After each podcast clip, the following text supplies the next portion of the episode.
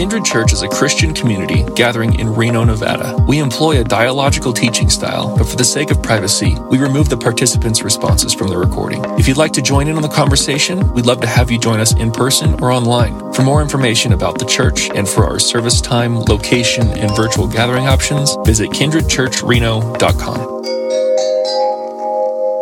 It's a pretty humbling and weighty thing to stand in front of a group of people and say, I understand this and I know who Jesus and God are and I have something to say about the plan of God to save the world. Um, especially um, as one of our friends here said, this is kind of like the Super Bowl of uh, church services, I guess. But um, I just wanted to start by saying that, you know, I actually don't have all the things figured out. But here's what's amazing Jesus has granted me authority as his follower to actually represent him in this world and to talk about him and to share what I know. Um, the Bible talks about that Jesus gives us access into the things that angels long to peer into. These are the mysteries of what God's plan was through Jesus and for all time. And we have that benefit of getting to see into that mystery. Um, but I think of this a bit as like a parent. So my children, you saw some of them earlier with me today, they are for better or worse, a representation of me to some extent out in this world. And I'm very proud of them and I love them. But if you asked Arlo or Milo to like explain who or how I am as a parent, or why we set up our family the way that we do, or why we sing songs at night before they go to bed. They might be able to give you like something of an answer, but it probably wouldn't be the fullness of the intention that Ronnie and I have put into crafting our family, into what we're, how we're treating them, and how we want them to grow up. Um, and, and, that's kind of the same way that God trusts me to be a representative of God here on earth. Um, I can't probably capture the fullness of God's intention and of this, you know, invisible, immortal, almighty God and what God's intention and plan for the world is, but I can represent to some extent. And, and here's what's amazing the knowledge gap or wisdom between me and my children is really dwarfed in comparison to that gap between me and God. And yet, He still allows me to participate in this uh, resurrection, restoration, life after death here on earth. And so I'm really grateful and just going to humbly offer my reflections today with all of you. Is that okay? Okay, great. So we're going to start with um, what's the mystery and the wonder of resurrection. Um, so some of you know I've talked about this before. I actually raise the dead for a living. I'm a cardiologist. I focus on cardiac arrest. So I actually have brought the dead back to life. Anyone else? No. But like three minutes dead only, right? Not three days dead. I can actually tell you all the cellular mechanisms of what's going on and the different phases of when someone's heart has stopped. So I understand that mystery. But I don't fully understand the mystery of how, like, the cosmos and the universe shifted and, and what altered um, in nature when Jesus came back from the dead. But here's what's so cool the outcome of Jesus' sacrifice on the cross and defeating death does not depend upon my knowledge or my understanding, just in the same way that it doesn't depend upon my goodness or my efforts. If you've been around church, we talk a lot about how we couldn't be good enough. And so that's why Jesus died for us, to make a way for us to God. And so I think we're comfortable to say that Jesus, the outcome of what he did, restoration of me with God, doesn't depend upon my goodness or my efforts. But I also really love that it doesn't depend upon my understanding or my comprehension. Um, not that, not that we cannot, seek to understand God because he wants to be known by us, but rather, even if I don't fully understand or comprehend it, the outcome is still there. So I think that's really, really good news. So, with all of those prefaces, we're going to actually talk today about um, the women of resurrection. So the women in this story um, leading up to and then after Jesus' death and resurrection. I'm choosing that for a couple of reasons. First, I'm a woman, and so when I read these stories, I sort of automatically gravitate towards their experiences. Um, second, at Kindred, we value all voices, and we think all voices are there to bring glory to God and to share his story. And sometimes historically, women's voices have been marginalized, and one of the things we care passionately about is marginalized voices being heard and being an important part in the kingdom of God. But then I think most importantly, I want to know what I can learn from the reactions of these women to Jesus. So that's what we're going to look at today. We're going to start in Mark 12. If you could put up that scripture, please, Sean. And we're going to talk about in the, in the midst of all of this, this is leading up to Jesus' death. So when I was talking about them being in the temple, it really was like the mall at Christmas time. There's transactions going on. People are there in Prada to look good and to strut their stuff. Kind of all walks of life are gathered there in preparation for this big feast and festival that's coming. And in the midst of all of this, um, we read this story about this widow. So um, the Bible says that Jesus sat down opposite the treasury in the temple, began observing how the multitude were putting money into the treasury. And many rich people were putting in large sums. But a poor widow came and put in two small copper coins, which amount to one penny. And calling his disciples, he said, Truly I say to you, this poor widow put in more than all the contributors to the treasury. For they put in from their surplus, but she, out of her poverty, put in all that she owned and all that she had to live on. There's some remarkable things here. This is not a flashy woman. She is of no consequence in their society. She's a widow. She has no social standing. She has no um, husband to give her social standing. So she's not the person that you notice. She's not wearing the Prada or carrying all the bags at the mall. She's literally someone that everyone else would overlook. And in the midst of the craziness of the temple and what's going on, he sees her. Isn't that powerful to be seen? To be radically seen. And not only does he just notice her, he sees her intention to connect to God. She brought everything she had because that's the one way that she knew she could connect to God. Let me come and give something of myself. And that's what was in her heart to do. It's the one thing she knew how to do.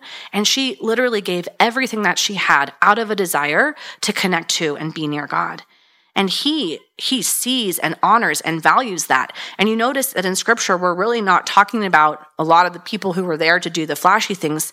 You know, thousands of years later, we're talking about her because Jesus saw her and recognized her. And even if the contribution she had to give was small in terms of the financial ramifications of what could be done with it, it was that intention of I'm giving everything I have to God that he honored and that we learn from today. Um, the next woman I want to talk about is the woman who anoints Jesus with perfume in Mark 14. Um, so this is happening not yet at the Passover feast, but this is a whole week of Jesus and his friends and followers being together. So this is at one of the meals that they're sharing during this week. Um, so in Mark 14, we read about her. What was my reference? Three to nine. Okay. Um, so while Jesus was in Bethany at the home of Simon the leper, reclining at the table, there came a woman with an alabaster vial of very costly perfume of pure nard. Anyone wearing nard today by Gucci? No? Okay. I don't know what nard smells like, but I guess probably good. Uh, she broke the vial and poured it over his head. And some were indignantly remarking to one another, Why has this perfume been wasted? This perfume might have been sold for over 300 denarii. I don't know how much that is, but a lot. And the money given to the poor. And they were scolding her. But Jesus said, Leave her alone. Why are you bothering her? She has done a good deed to me. For the poor you always have with you, and whatever you want, you can do them good, but you do not always have me. She has done what she could. She has anointed my body beforehand for burial. And truly I say to you, wherever the gospel is preached in the whole world, that also which this woman has done will be spoken of in memory of her. This is another example of a woman wanting to come and be near to Jesus. And again, not exactly knowing what to do, but knowing I have this perfume and I, I want to give this to him. I want to bring my best and I want to bless him with it. This sacrifice of her is kind of both extravagant and lowly at the same time. In one of the other scriptures, it talks about how she pours this perfume over his head and then she washes his feet with her hair. And in this time, people walked around with sandals or barefoot in dust and dirt and cow dung and sheep dung. And the washing of feet is not only symbolically very lowly, but it's also actually pretty disgusting. And I, I, mean, I like my hair, and I would not really willingly want to you know, wash cow dung off of someone's feet with it, I would probably try to find a rag. Um, but again, we see this sort of outpouring of her that on the one hand, I have this very expensive, costly thing, and I just want to give it to Jesus. I just want to bless him. I want to do something for him out because I'm so grateful and I love him so much. And on the other hand, this very humble uh, moment. Now, I'm a kind of tend towards the side of extravagant. Um, and so I like that. but I also really understand how the disciples are like, wait a second, if we just do the math of this, that perfume could have done a lot more good in the world. Um, it's a I understand that because it's a high value for me and for my husband to to give of what we have financially and with time and serving and otherwise. And especially because there's so much injustice in this world and so much of poverty is linked to all the injustice in this world, we really appreciate and value. Um, that's one way to serve God is by giving. But this teaches us, I think in my mind, I somehow maybe thought that's the best or the highest use of costly perfume would be sell it and then use that money to give to the poor. I, that resonates with me in terms of like a value scheme. This teaches me that that's not the only or even the best way to serve God. There are so many different expressions of how we can be near to Jesus and serve him and bless him and follow him. So it doesn't have to be you need to sell it and give to the poor, but it can be. And he Jesus himself said, when you clothe the naked, when you feed the hungry, when you visit someone in jail, you're doing that to me. So he has explicitly instructed us to do that. And even here he says, whenever you want, you can go ahead and do that. But there's also this very personal, very intimate, very extravagant, but also lowly expression of this woman of how to serve and love Jesus.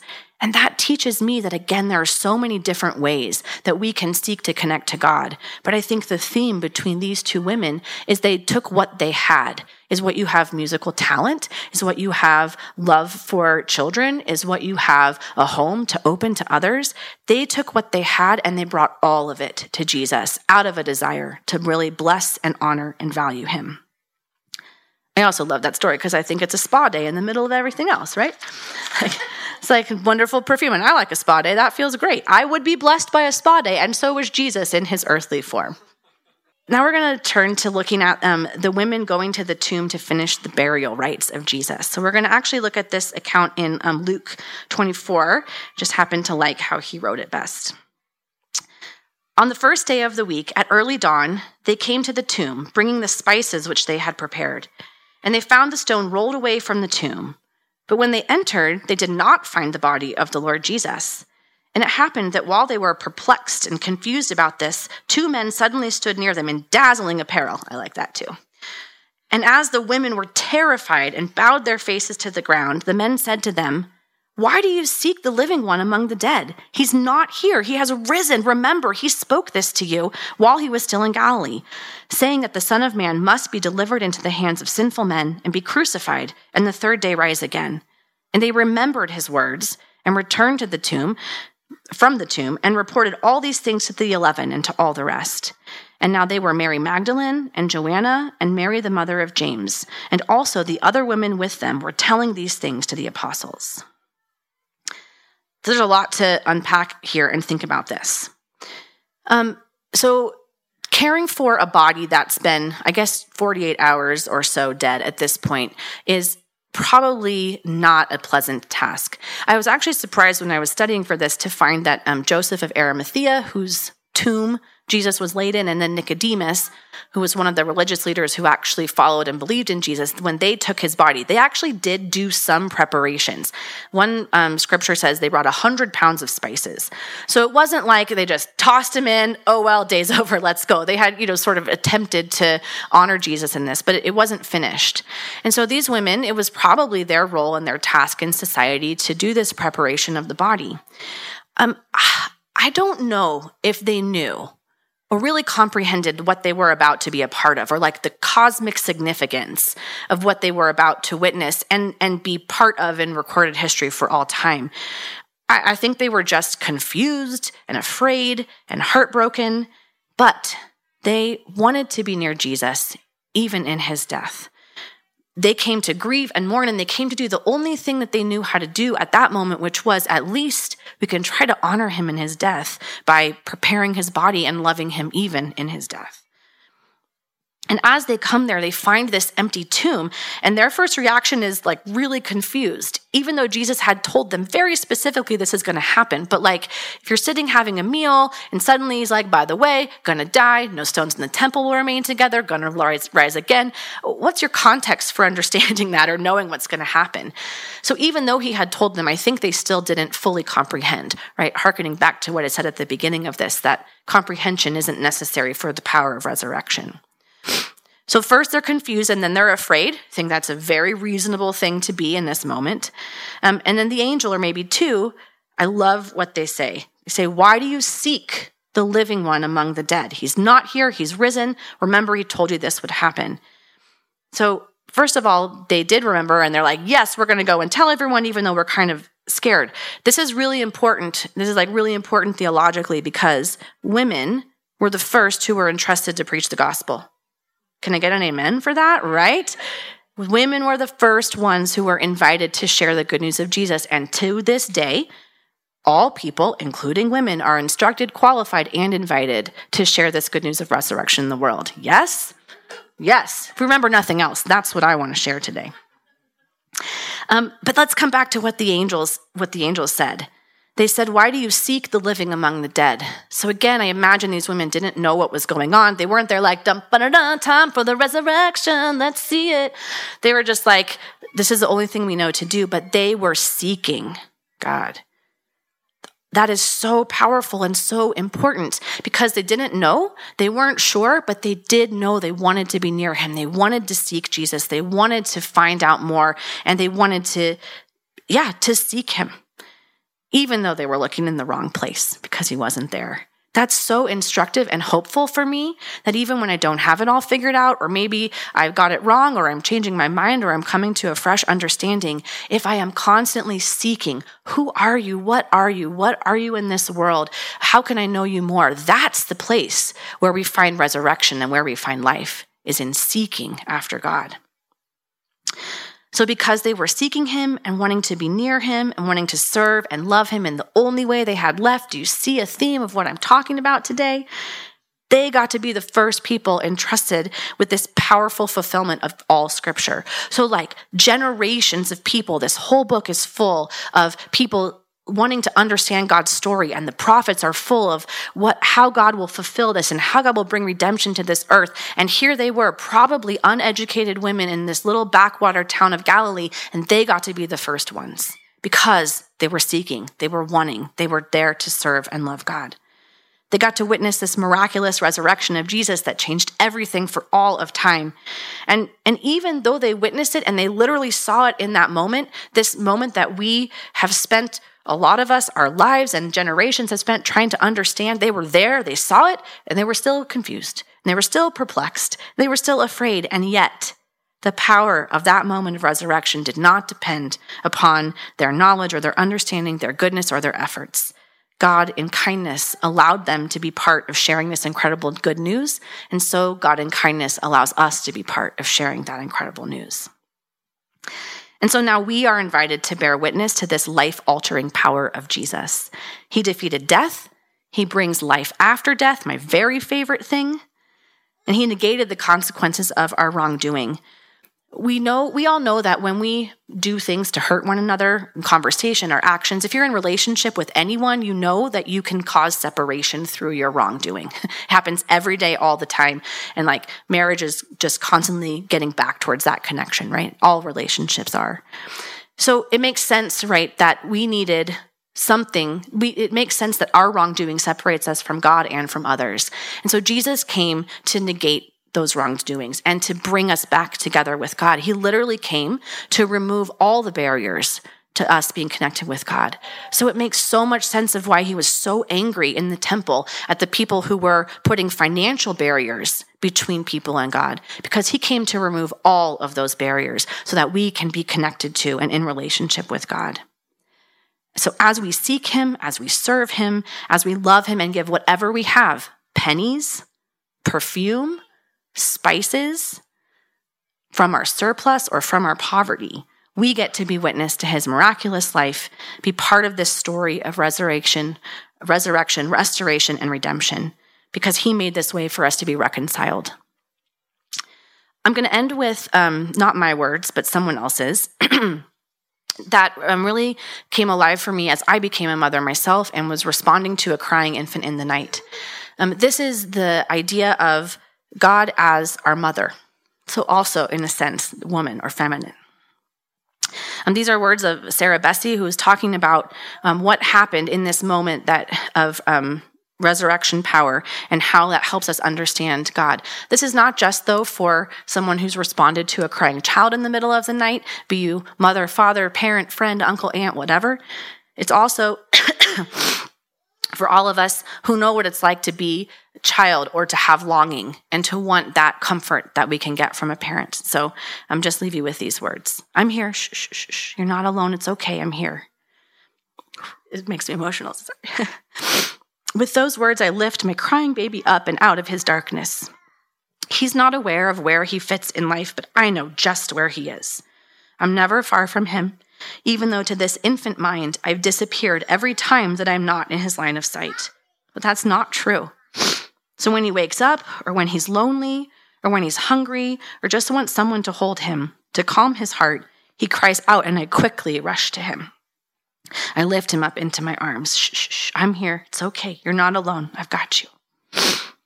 In the gospel, we're told that the moment when Jesus cried out and gave up his spirit, the moment that he died, the veil in the temple symbolically stood between God and man. This entrance to the Holy of Holies was torn in two from top to bottom.